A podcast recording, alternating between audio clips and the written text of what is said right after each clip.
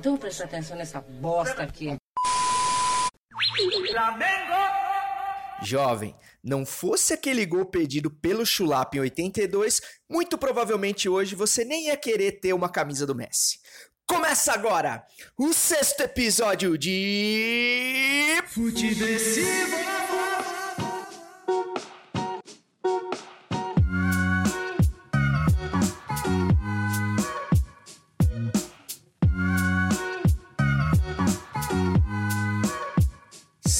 Muito bem-vinda, seja muito bem-vindo. Eu sou César Cartoon e esse é o Futeversivo número 6 em clima de final, já que, como todos sabem, e os flamenguistas não nos deixam esquecer, não é mesmo?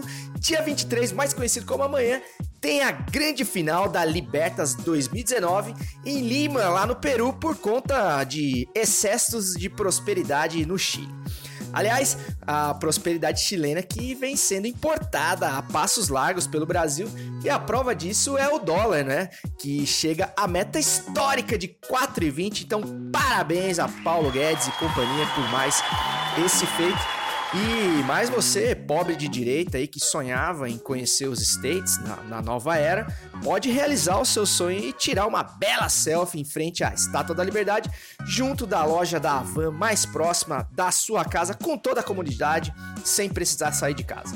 Lembrando que você pode sim entrar em contato com este programa através do futeversivo.gmail.com deixando lá a sua dúvida, a sua crítica, a sua sugestão de pauta ou mesmo dilemas existenciais mais complexos, estarei lá para te ler, para te ouvir e para, quem sabe, compartilhar sua mensagem aqui num próximo episódio. E falando nisso, em salvos, você também pode, aliás, falar comigo ali através do arroba César Cartoon, Cartoon com U e M de Maria no final, 1, assim por extenso. E eu tenho recebido muitos feedbacks lá e fico muito feliz sempre quando chega mensagem nova. E não foi diferente essa semana, cara. Queria agradecer aqui ao Paulo César, o pai da Elo, que é gremista lá do Sul, esqueci a cidade dele. Mas o cara me escreveu uma mensagem super é, gratificante, assim, de ler, elogiosa, falando do, do, do Futiversivo, de como ele estava ouvindo e de como ele já, já tá na lista ali de, de, de, podcasts preferidos dele, ao lado de podcasts que eu super admiro. Então, realmente, esse tipo de feedback me dá realmente muita, muito gás para continuar, enfim, muita satisfação em seguir em frente com esse projeto. Valeu aí, Paulo César. Não vou ler a sua mensagem aqui em loco para não ficar lendo elogio, não é mesmo? Mas fiquei muito feliz, valeu pelas palavras aí. Paulo César, aliás, que tá puto da cara com o Renatão Gaúcho, não poderia ser diferente por conta das últimas declarações aí lamentáveis do Renato é, a respeito, corroborando com, com, com o Bolsonaro, né? E é claro que o Renato tem direito à opinião pessoal dele, política, ideológica, mas o grande problema disso é quando o cara veste a farda do, de um clube, de uma instituição que é muito maior que ele, tem opiniões muito plurais, muito diversas e se posiciona falando em nome do clube. Então, realmente, isso acabou dividindo, inclusive, opiniões entre a torcida gremista. O Renatão, que costuma é, mandar prender e mandar soltar lá no Grêmio, tudo que ele fala, a torcida bate palma, porque na condição de, de grande, grande ídolo, maior ídolo da história do clube, mas dessa vez ele pôde sentir a polarização na pele e quem sabe ele pense melhor antes de fazer esse tipo de comentário novamente, não é mesmo? Agradecendo também ao Marco Melo, cara. O Marco Melo é o pai do áudio que ilustrou o início do Futeversivo na semana passada, o áudio do Bom dia, grupo, vamos acordar. Hoje é dia de gritar Lula livre, não sei o quê. O áudio muito massa, muito de muito talento ali do, do Marco Melo e ele me achou ali no, no meio do episódio me, e comentou, né, que ele era o cara que tinha criado os áudios, que faz esse tipo de áudio para viralizar no WhatsApp. Então deixa aqui os créditos do Marco Mello, continua mandando bala aí, que você é muito talentoso, mano. E finalmente, antes de dar início, é, um salve pro meu primo João Luiz Nogueira, que faz aniversário, que fez aniversário na quinta-feira, na última quinta-feira dia 21, e ouve o Futiversivo enquanto faz a barba, veja você, segundo ele. E é muito triste para mim ver que um menino que eu carreguei no colo já faz a barba e tem pelos pubianos fartos, então realmente isso me mostra que o fim está mais próximo. Mas, mesmo assim, parabéns, molecão, moleque gente boa demais, esse meu primo lá de Santa Bárbara do Oeste, interior de São Paulo, cidade que eu amo tanto. E o moleque casca grossa no jiu-jitsu, recentemente teve aqui em Floripa, no campeonato campeonatão aqui de altíssimo nível e o cara conseguiu ser campeão em duas categorias, tanto com kimono quanto sem kimono na, na sua faixa roxa. Então, moleque é jiu-jiteiro, mano. Muito boa sorte aí nos teus projetos aí, pra tua família, beleza, João? Tamo junto. Bom, feito aqui os agradecimentos para você que dá essa moral pro Futiversivo, mas não nos desviemos do nosso curso, porque hoje é dia de Flamengo. Então, bora tratar dos assuntos relacionados à melhor invenção do homem depois da cerveja. E hoje vale a pena você ficar aqui até o final, bicho, porque nesta jornada teremos depoimentos de um dos apresentadores do Desimpedidos, o arroba chikungunya, direto de Lima, no Peru. Ele vai passar ali todas a, as sensações de quem tá lá em loco, na terra da final. Então aguarde aí. E ninguém mais, ninguém menos do que um dos titulares daquele timaço de 81 que não volta mais. Campeão da Libertadores, campeão mundial, campeão de tudo quanto é campeonato que você respeita. Vai dar um depoimento exclusivo aqui pro Futiversivo, dizendo o que, que ele espera para essa final, que pode reeditar a história que ele ajudou a escrever. Então, mano, fica aí porque hoje o negócio tá bom. Levantou pra boca do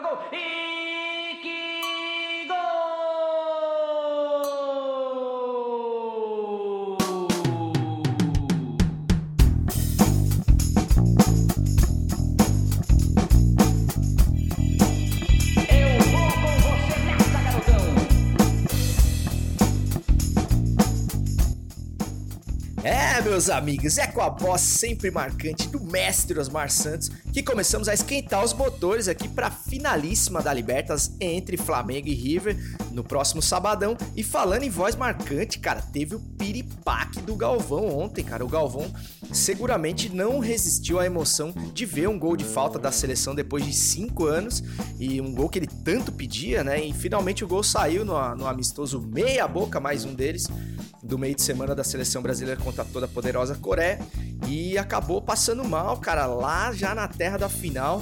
É, provavelmente teve um ataque do coração ali, um princípio de infarto, enfim, teve que ser levado às pressas para o hospital. E a gente aguarda aí maiores informações sobre a recuperação do Galvão, que, que deve se recuperar, né? A gente espera que sim, parece que tá tudo, tudo caminhando para isso mas acaba ficando fora da final aí, né? O Galvão que esperou 38 anos para narrar uma final novamente do seu clube de coração, pelo que tudo indica, e infelizmente vai ter que dar lugar ao picolé de chuchu Luiz Roberto. Então, um grande desfalque aí para a final seria realmente essa narração do Galvão Bueno. É, o Galvão Bueno eu tava pensando, né, cara, quando começaram a rolar as notícias, eu comecei ver no Twitter, eu falei, puta, velho, o Galvão morreu, não é possível, cara.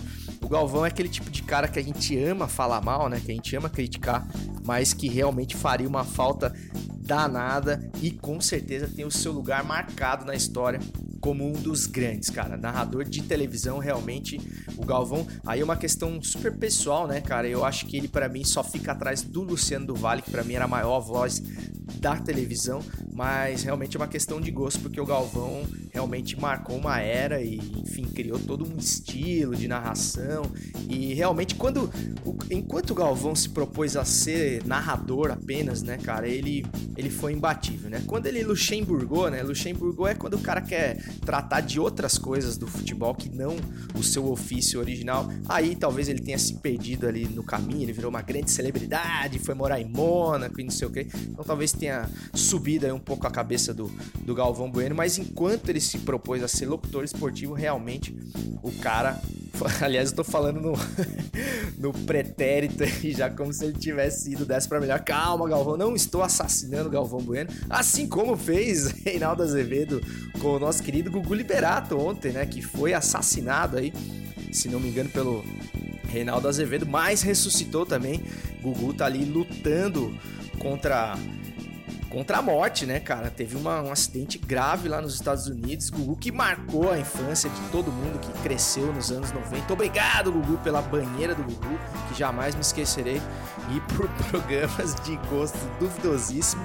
Mas o Gugu, cara, tomara que ele se recupere aí também, porque ele também faz parte desse panteão de pessoas que a gente precisa falar mal, mas vivas, né? A gente quer bem vivas, assim como Faustão, assim como Roberto Carlos, assim como o próprio Rei Pelé. Aliás, o Pelé não, que a gente quer que seja sempre imortal e sempre será, mas o Edson talvez a gente dê um pouco mais de crítica, não é mesmo? Mas de qualquer forma, só lembrando que rapidamente Pelézão fez 50 anos do, do Gol Mil essa semana e tá lá firme e forte, cara. Deu declarações, enfim, fazia tempo que a gente não via o Pelé falando e foi muito legal ver que o Pelé tá aí, mano, tá?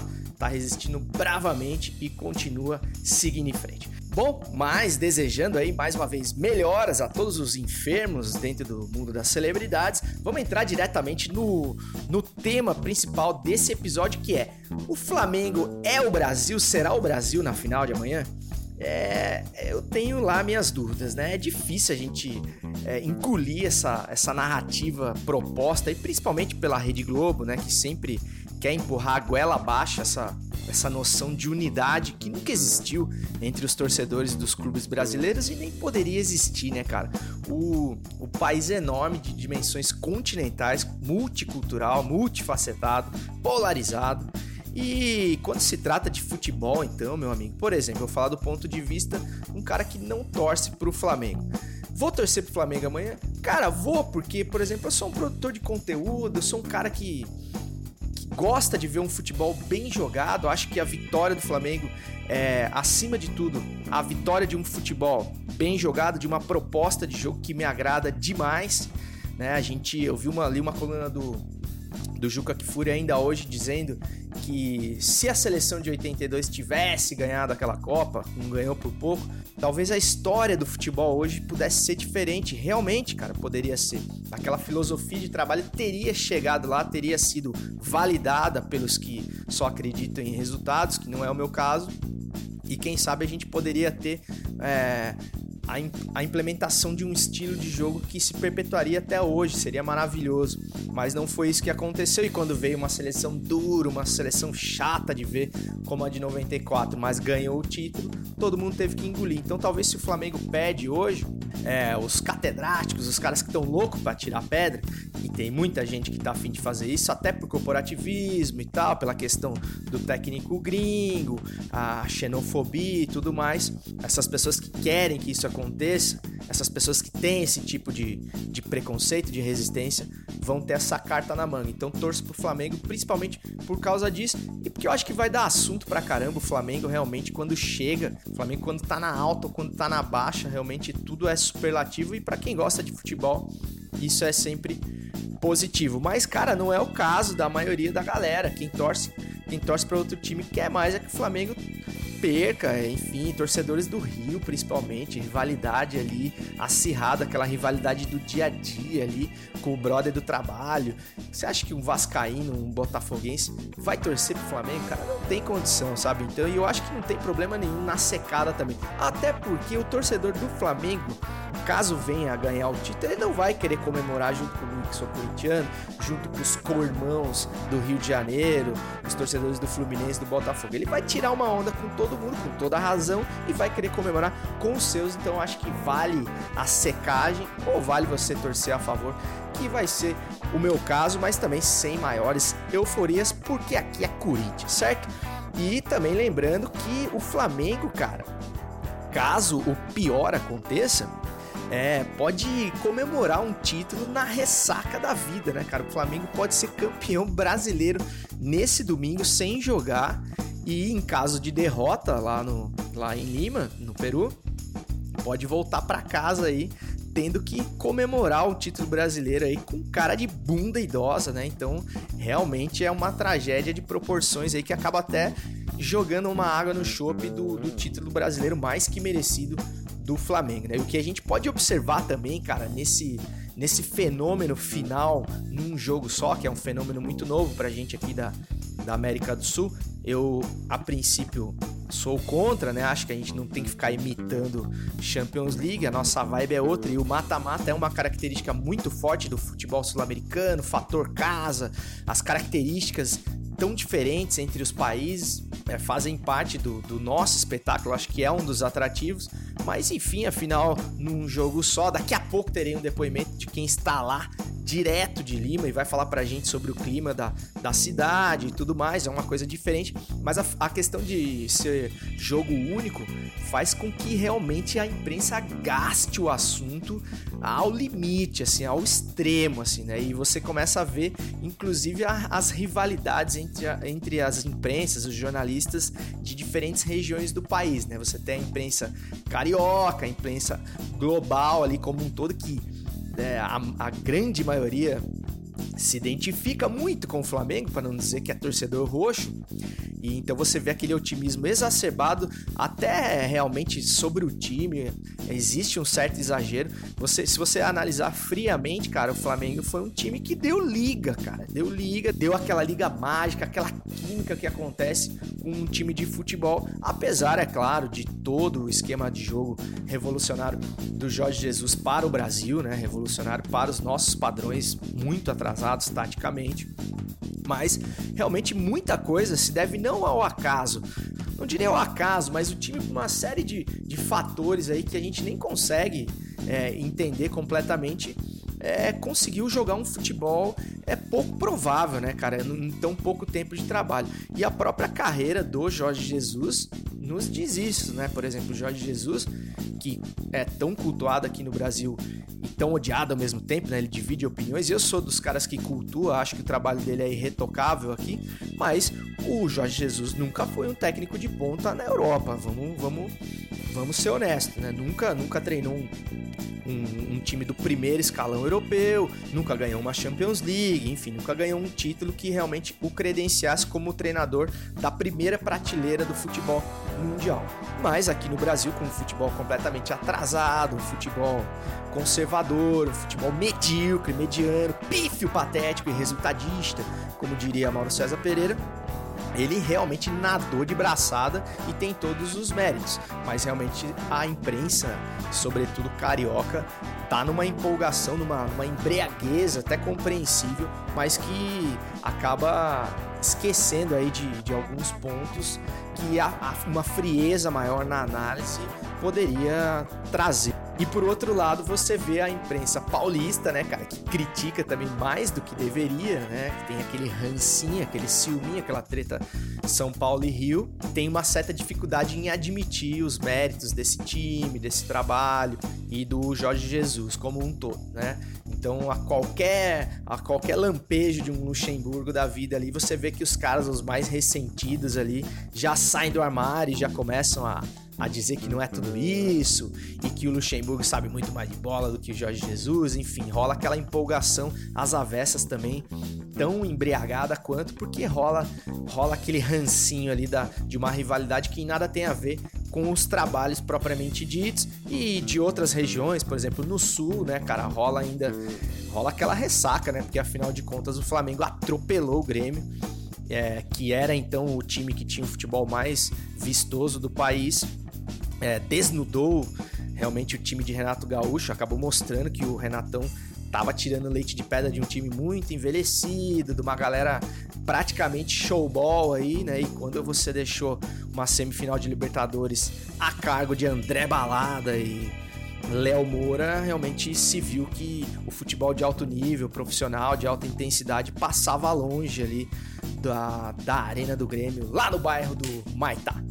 Mas voltando aos preparativos do Flamengo, cara, gostaria de falar um pouco do Aeroflá, né, cara? O Aeroflá, um fenômeno realmente que impressiona e aí nada tem a ver com com salto alto, com já ganhou. É um fenômeno da torcida completamente espontâneo e mostra força, ponto final, cara. A torcida do Flamengo é enorme, é maior do que a maioria das torcidas aí da América e tem que mostrar isso, cara. É, é, um, é um ponto a favor seguramente e você meter 10 mil cabeças numa saída de aeroporto realmente é algo que impressiona, que dá uma moral pro time, né, cara? Então, e outras 50 mil são esperadas no Maracanã para acompanhar o jogo em loco. Os torcedores que não conseguiram ir para Lima no Peru, é... aliás, quem conseguiu ir para Lima é, é praticamente um herói, né, cara? Porque até pouco tempo atrás, afinal, seria no Chile, né? Então muita gente comprou passagem, já comprou uma passagem completamente inflacionada, né? Para ir para o Chile e tudo mais, e teve que se virar às pressas para conseguir ir para Lima, no Peru. Então Muita gente não conseguiu ir, mas o Maraca vai fazer uma festa linda, com certeza, né? Mas falando das pessoas que estão em Lima, no Peru, chamarei aqui a fala do, do repórter por um dia, enviado especial do Futiversivo, por que não?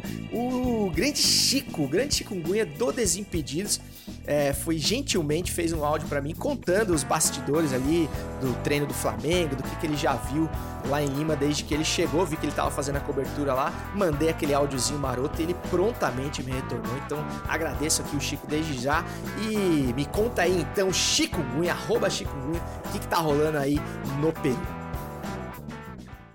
Fala César Cartoon, beleza? Estamos exatamente agora aqui no, no treino do Flamengo. É um treino que foi aberto para a imprensa só 15 minutos, não deu para mostrar muita coisa. É...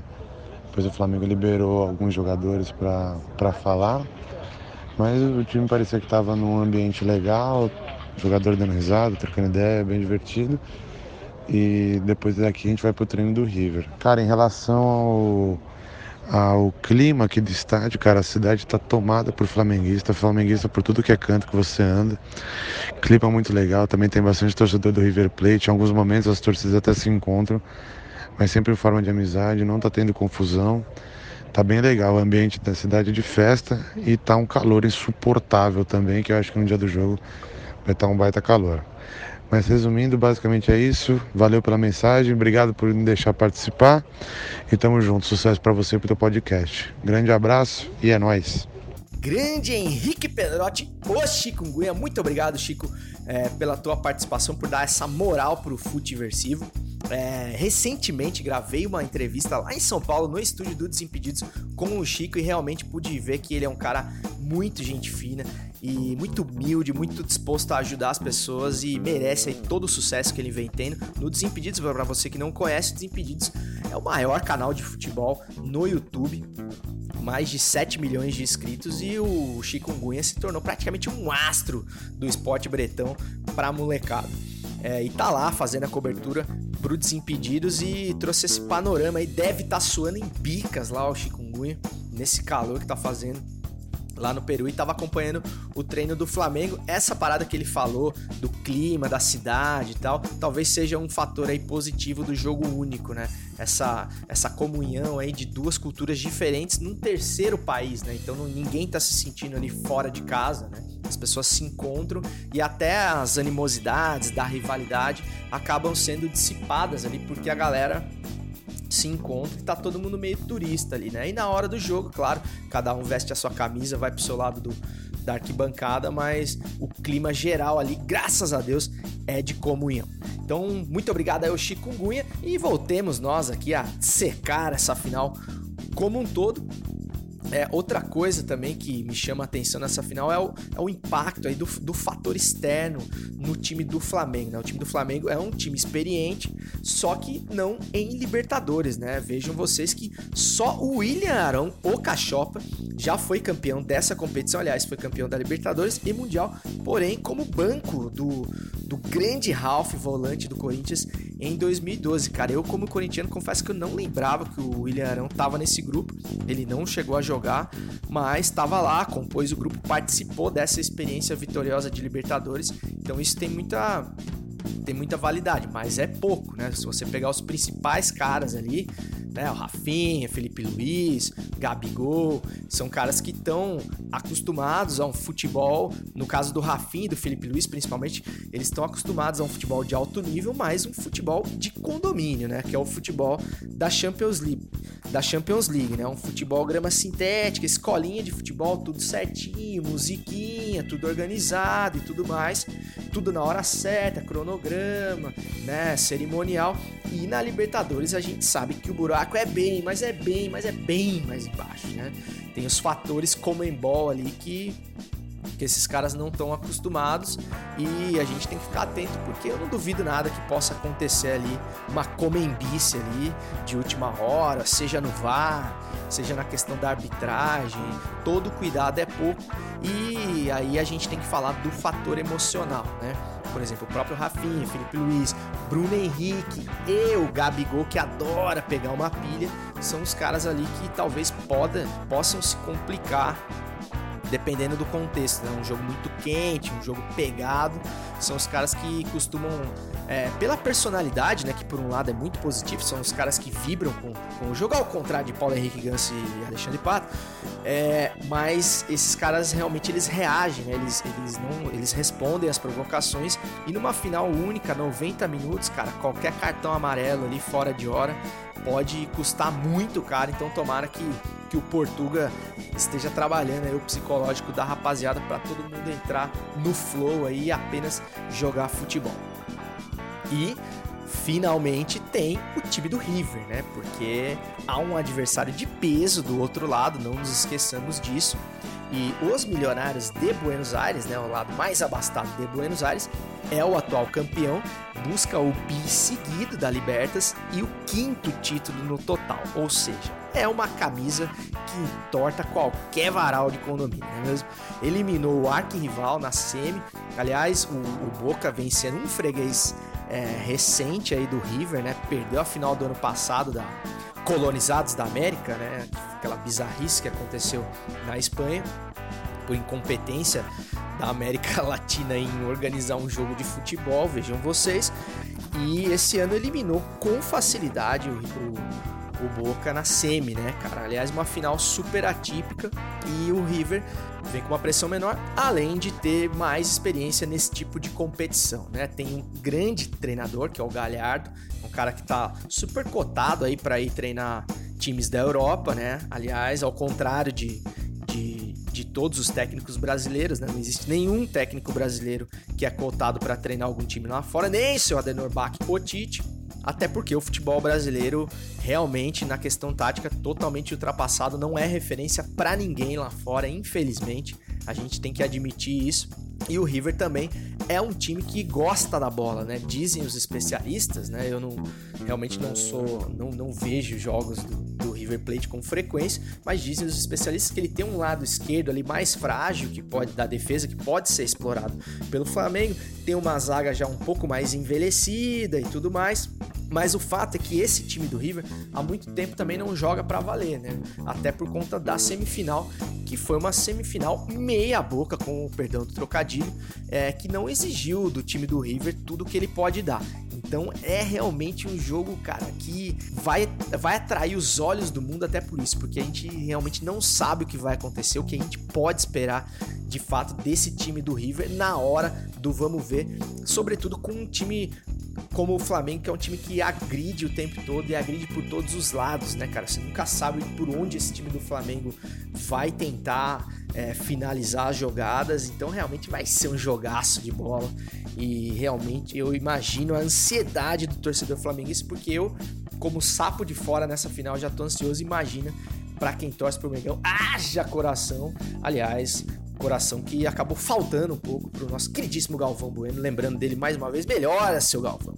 E para finalizar aqui a fala, a fala de River, né, cara? Eu ainda eu me lembro quando eu vejo os caras elogiando demais o time do Flamengo, exaltando as qualidades do time do Jorge Jesus. Me lembra muito aquelas entrevistas que o Maradona dava quando ele jogava, sempre naquela milonga, sempre naquele migué elogiando o Brasil, o melhor futebol do mundo e a malemolência e tudo mais. E quando ele entrava no campo, ele acabava com o jogo. Caso de 1990, né, que ninguém esquece ele, Cláudio Canidio. Então é bom ter muito cuidado com essa com esse papinho aí dos argentinos, porque na hora do vamos ver, com certeza os caras vão se doar até o final e vão vender caro esse título pro Flamengo. Agora, o que vai acontecer de fato, meu amigo, só mesmo amanhã às 5 horas da tarde, tomando aquela bem gelada. E é por essas e por outras que o futebol é sem dúvida o esporte que mais cresce no Brasil depois da rachadinha. Indica? Chegando, quem indica de hoje, quadro que tem a pachorra de te indicar um conteúdo, seja em filme, série ou livro, para você consumir aí no seu final de semana ou quando você bem entender. E hoje, em clima de final, eu trago aqui a recém-lançada revista autobiográfica Lico, o fino trato com a bola, revista do meu querido, posso chamar de amigo, olha que moral, Lico, cara. O Lico é um catarinense aqui de Imbituba, catarinense da Zimba. Se você não tá lembrando desse cara, ele foi simplesmente titular do time que ganhou o Campeonato Mundial de 81, a Libertadores do mesmo ano, Campeonato Carioca, Campeonato Brasileiro, enfim, ganhou tudo na década de 80 e o Lica era o camisa 11 daquele célebre time ao lado de Zico Adílio Júnior, fazendo a bola rolar naquele time que nenhum flamenguista esquece e que tenta esse ano repetir os feitos de 38 anos atrás. O Lico jogava demais e ele tá lançando essa revista que é uma revista autobiográfica ali com prefácio do tradicional comentarista catarinense aqui Roberto Alves, uma revista ilustrada muito bonita que conta toda a história do Lico, poderia inclusive ser um livro nessa revista, desde a da família, do nascimento do Lico lá em Bituba, o Lico que foi em Graxate, é, que era vascaíno na infância, né? eu sou obrigado a dar essa cornetada no Lico aqui, passou por vários times aqui de Santa Catarina, como começou lá no América de Joinville, chegou a jogar no Jack, é, no, no Figueirense, no Havaí, enfim, vários outros clubes é, aqui de Santa Catarina, até chegar ao Flamengo, onde jogou ao lado desses caras e participou da geração mais vitoriosa do clube. E como prometido, como falei, que ia ter um depoimento de um titular daquele timaço sobre a expectativa para essa final de 2019, 38 anos depois, eu abro aqui espaço para as palavras do próprio Lico. Quero saber, Licão, o que, que você acha que vai acontecer amanhã, meu filho? E obrigado mais uma vez por tanta moral. Olá, César. Tudo bem, meu irmão? Boa tarde. Então, cara, falar desse jogo Flamengo e, e River Plate neste sábado é, é, é, um jogo difícil, né? A gente sabe que o momento é bom do Flamengo, também do River, então eu acredito que vai ser um jogo disputadíssimo, duas grandes equipes estão prontas para esse duelo, né? De gigantes, vamos dizer, porque o momento que passam essas duas equipes é, é muito bom. Então acredito que o treinador, o dedo do treinador, qualquer um dos dois, é que vai ser importante para a vitória desse jogo, sabe? Acho que são dois treinadores que, que, que, que mostram durante é, os jogos é, a eficiência de, de, de, de, uma mexida, né, de uma observação de uma falha do, do, do, adversário. Então acho que vai ser um jogo muito estudado e, e e assim vai vencer realmente aquele que aproveitar uma oportunidade, se, fech se fechar bem na marcação, ter atenção durante todo o jogo, porque é um jogo que está assim numa expectativa de uma conquista inédita para o Flamengo. Já o River já, já tem é, conquistado e, e, é mais é, experiente nessas, nessas competições. Então o Flamengo tem que adquirir aí uma, uma série de, de, de fatores assim, é, de requisitos para poder enfrentar e disputar esse jogo, né? Atenção, a entrega, sabe, a criatividade na hora que precisar, então e jogar, e jogar porque está numa fase boa e aproveitar esse momento dele e acredito que, que possa, possa, possa vir essa, conquistar essa essa, essa, essa Libertadores e dar ao torcedor rubro-negro aí essa alegria toda que está esperando. Valeu? Um grande abraço a todos. Grande, grande Lico, cara. É muito massa quando você você vê um cara assim por televisão, enfim, por fotos e tudo mais, e você ter a oportunidade de conhecer pessoalmente e ver que ele também é um ídolo fora de campo. O Lico é um cara gente finíssima, extremamente acessível. Inclusive, vou dar mais uma ostentada aqui é, que hoje eu tô insuportável, né? Tive a, a, moral de entrevistar o Lico recentemente. E essa entrevista tá lá, uma entrevistona, cara, de meia hora ali. Tá lá no meu no canal do YouTube, no, no César Cartoon. Meu canal tá meio abandonado, lá tá meio paradão, por conta até do Futiversivo. Mas tem, tem vídeos lá que eu me orgulho muito. Tem entrevista com o Chikungunya, que falou agora há pouco outra entrevista lá, direto do, do estúdio dos Desimpedidos, e essa entrevista do, com o Lico foi muito especial. E inclusive essa entrevista foi feita na, na, nos tempos sombrios de Abelão, no Flamengo ainda, E ele contava, cara, que como ele gostaria de ver o Flamengo jogando mais para frente, como ele gostaria de ver um técnico, por exemplo, como Fernando Diniz treinando o Flamengo, a importância de você marcar a saída de bola, de você deixar mais jogadores no campo de ataque, até para você não ser tão pressionado pelo seu adversário.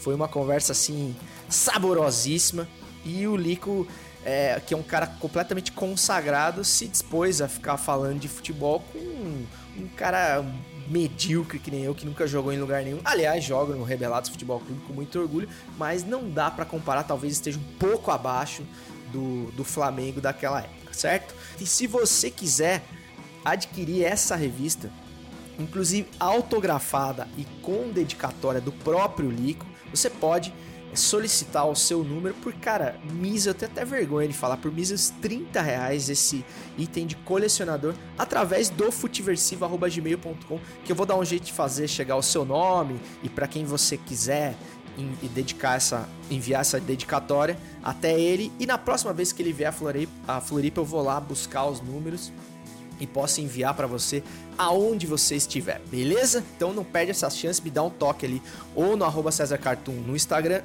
ou no próprio futeversivo.gmail.com, beleza? Você que é flamenguista tão imperdível. Aliás, só para arrematar o assunto Lico aí, o Lico eu acho que ele é muito pouco valorizado, sobretudo aqui em, em Santa Catarina, até pelo perfil modesto do Lico, o Lico é um cara que não fica falando de si mesmo, não é um cara. É, não tem aquela arrogância lá Renato Gaúcho, lá Vanderlei Luxemburgo. Então eu acho que ele é muito pouco valorizado, sobretudo no seu estado. Tem muito cara meia-boca aí que não jogou em lugar nenhum, que não jogou 1% do que o Lico jogou na vida, do que ele ganhou de títulos, falando em resultados, para quem valoriza isso. E que é nome de rua, que tem estátua, que é nome de aeroporto.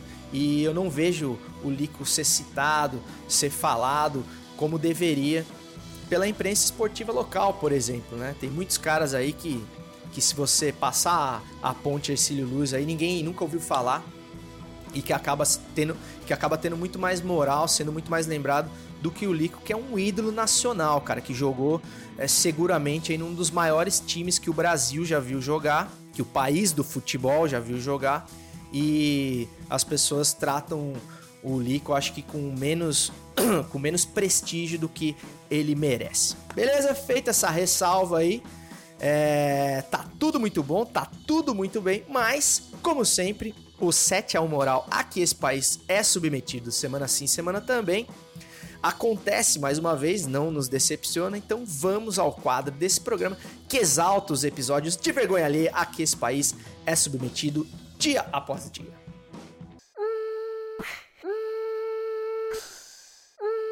É o gol da Alemanha.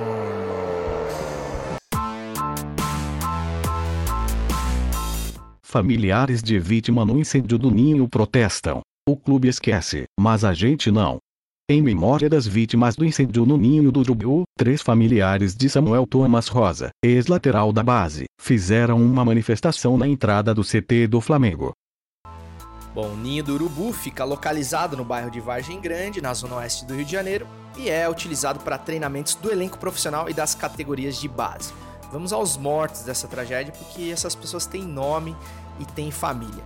Arthur, Atila, Bernardo, Christian, Jedson, Jorge, Pablo, Riquelmo, Samuel e Vitor, todos entre 14 e 16 anos. E os feridos que foram identificados são Cauã Emanuel Gomes Nunes, de 14 anos, Francisco Diogo Bento Alves, de 15, e Jonathan Cruz Ventura, também de 15 anos. É, na verdade é isso, sem querer ser o chato, mas já sendo, é, crianças que estavam aí aos cuidados do, do, do, do grandioso, do maior de todos, do gigante Flamengo, e foram mortas, incineradas é, por pura por negligência e até agora, apenas nove meses e meio depois do acontecido, apenas três famílias chegaram no acordo com o clube para receber algum tipo de indenização. Ou seja, além de perder o filho, o cara tem que lutar na justiça, é, enfrentar uma batalha judicial para receber qualquer tipo de compensação financeira que a gente não os valores não são divulgados, né? Então, qual seria o valor é, pertinente para para amenizar uma perda dessa, né?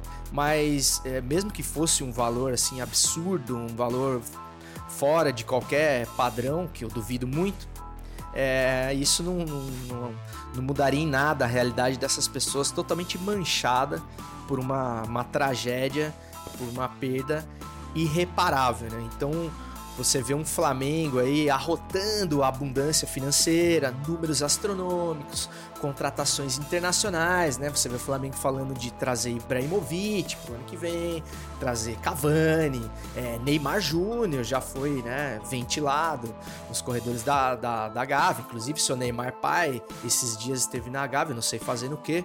Quer dizer, dinheiro não deve estar tá faltando no Flamengo. Porém, ninguém foi punido.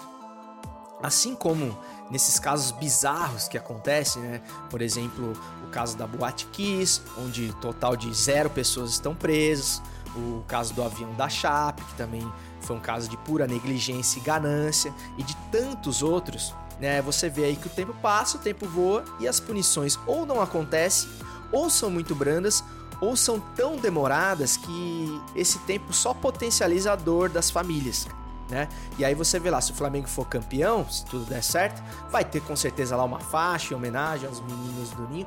Mas e daí, cara? Se eu fosse pai de um desses moleques, eu estaria cagando literalmente pro Flamengo, pra final, pro futebol, pro Jorge Jesus, pro Gabigol, pro raio que o parta, cara. Eu queria saber por que, que colocaram meu por que, que eu confio um filho a uma instituição tão grande e ela colocou o meu filho dentro de um container é, esmagado com mais 15 moleque para ser morto por um ar condicionado mal instalado, cara. Tipo assim, é um absurdo que um cara, que uma criança perca uma vida por conta de um erro tão tão bizarro, sabe? Aí você acaba chamando isso de fatalidade, enfim, de acidente. E, e, cara, na boa, não condiz, isso não, isso não poderia ter acontecido. Se as instalações novas ainda não estavam prontas, essas crianças não poderiam ter sido colocadas lá, elas não poderiam ter sido recebidas pelo Flamengo. O Flamengo teria que admitir que não tinha condições adequadas para receber crianças que foram confiadas por suas famílias ao maior clube do Brasil e esse mesmo clube não vai devolver essas crianças nunca mais e não tem dinheiro que pague é, isso que aconteceu, essa mancha irreparável na história do Flamengo e dessas famílias. E nem o mínimo que se poderia fazer, que era, meu, os caras já tinham que dar uma bolada para cada pai dessas crianças antes de entrar com o processo, antes de qualquer coisa, só para tentar de alguma forma afagar essas famílias que, na sua maioria, também são famílias de poucas posses, famílias mais humildes. Isso talvez acalentaria ah, um pouco a dor dessas famílias, eles poderiam, de repente, fazer um um bom uso desse dinheiro e tudo mais. Enfim, não, não ia resolver muita coisa, mas é muito melhor do que o cara ter que lutar na justiça contra o clube que matou o filho dele. Beleza? Ah, inclusive se você tem aspirações de ver o seu filho se tornar um jogador de futebol, o jogador que você não foi, sabe? Você que é aquele boleirão meio, meio frustrado, peladeiro, e que daí bota todas as suas fichas no seu filho, toma cuidado para ver se é isso que talvez você quer pra sua vida, né, cara? Porque realmente, se o maior clube do Brasil presta esse tipo de, de serviço às categorias de base, deixa os meninos nessas condições, imagina os menores clubes, né? Então acho que é uma reflexão que vale ser feita aí pelos pais de, de crianças aí, de, de pseudo-jogadores, de pseudo-boleirinhos Brasil afora. Bom, realmente esse assunto é muito denso e, e, dá, uma, dá uma certa brochada nesse clima tão legal de final, mas é algo que, que precisa ser falado, que não pode ser esquecido porque ele já vem sendo esquecido. Então eu me comprometo aqui a ser o mala da vez e lembrar é, as coisas que passam desapercebidas, sobretudo nesse momento de, de empolgação nacional. Mas, feito aí o gol da Alemanha, mais um gol da Alemanha, vamos ao quadro que revela a, a bebida, o líquido que hidrata a garganta e mente desse podcaster que vos fala e torna esse episódio com certeza muito mais fluido.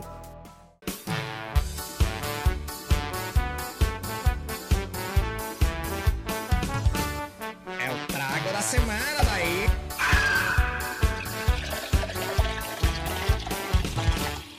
É, rapaziada, chegando o trago da semana. Eu acho que eu nunca fiquei tão nervoso, tão ansioso para fazer um trago da semana como dessa vez, porque hoje tá sim na hora de mostrar que realmente este quadro do Futiversivo não é elitista, não faz apologia à gourmetização da cerveja.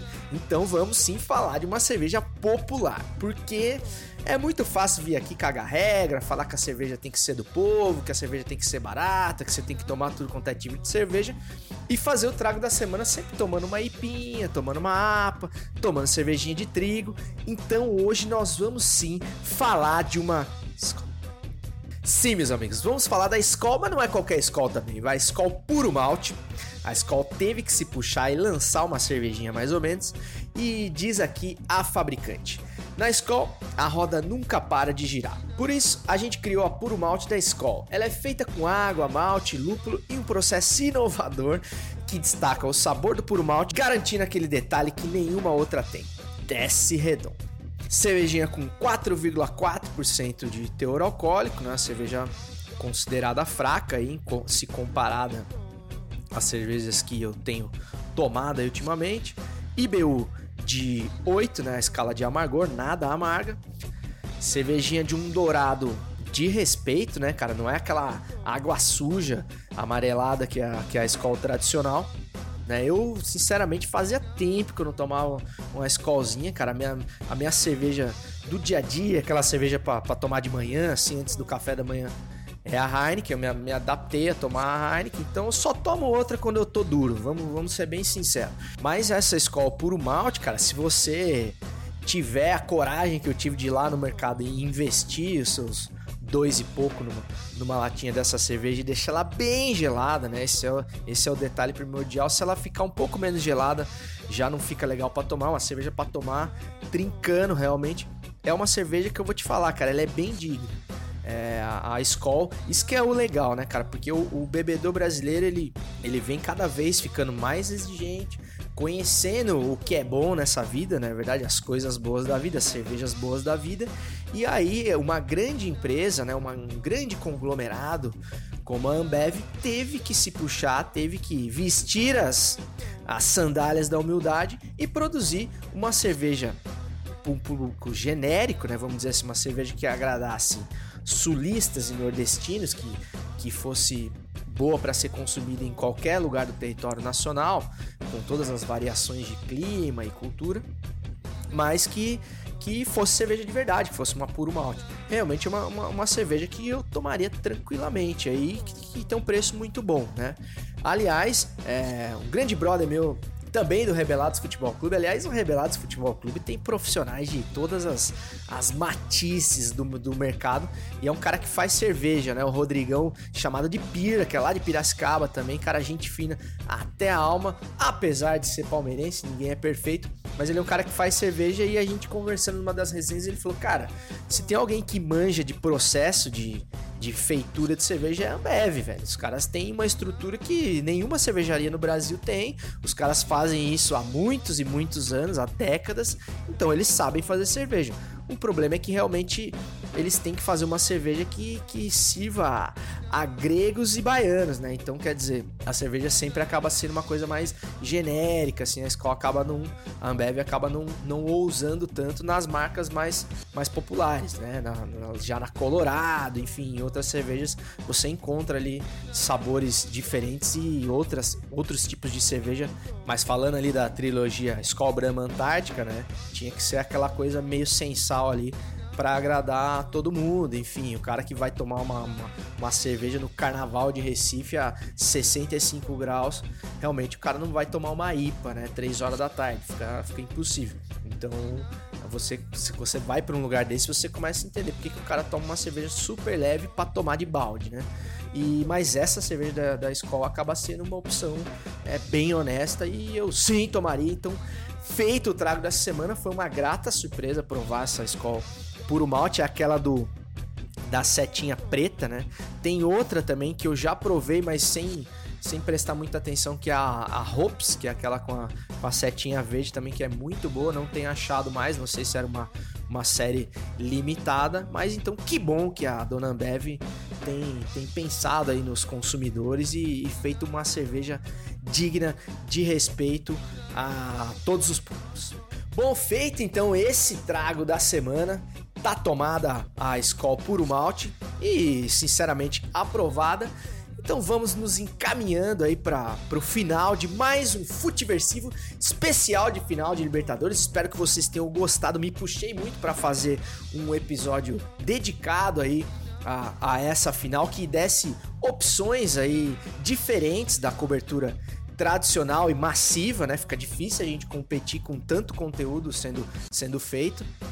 Mas espero que você tenha tido aqui no Futiversivo uma opção diferenciada e eu acho modestamente que eu consegui, mas não sem antes chamar o quadro que encerra o Futiversivo e hoje não será diferente, o quadro que exalta o pensamento Olavo Planista contemporâneo.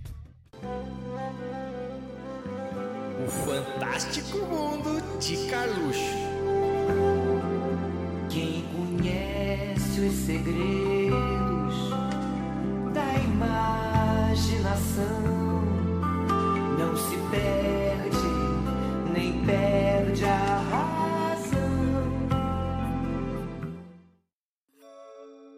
Bom, como todos sabem, em mais um ato de censura deste governo, Carlos Bolsonaro, o Tonho da Lua, o 03, segue propositalmente afastado do Twitter e demais redes sociais, claramente com o objetivo de minar esse quadro.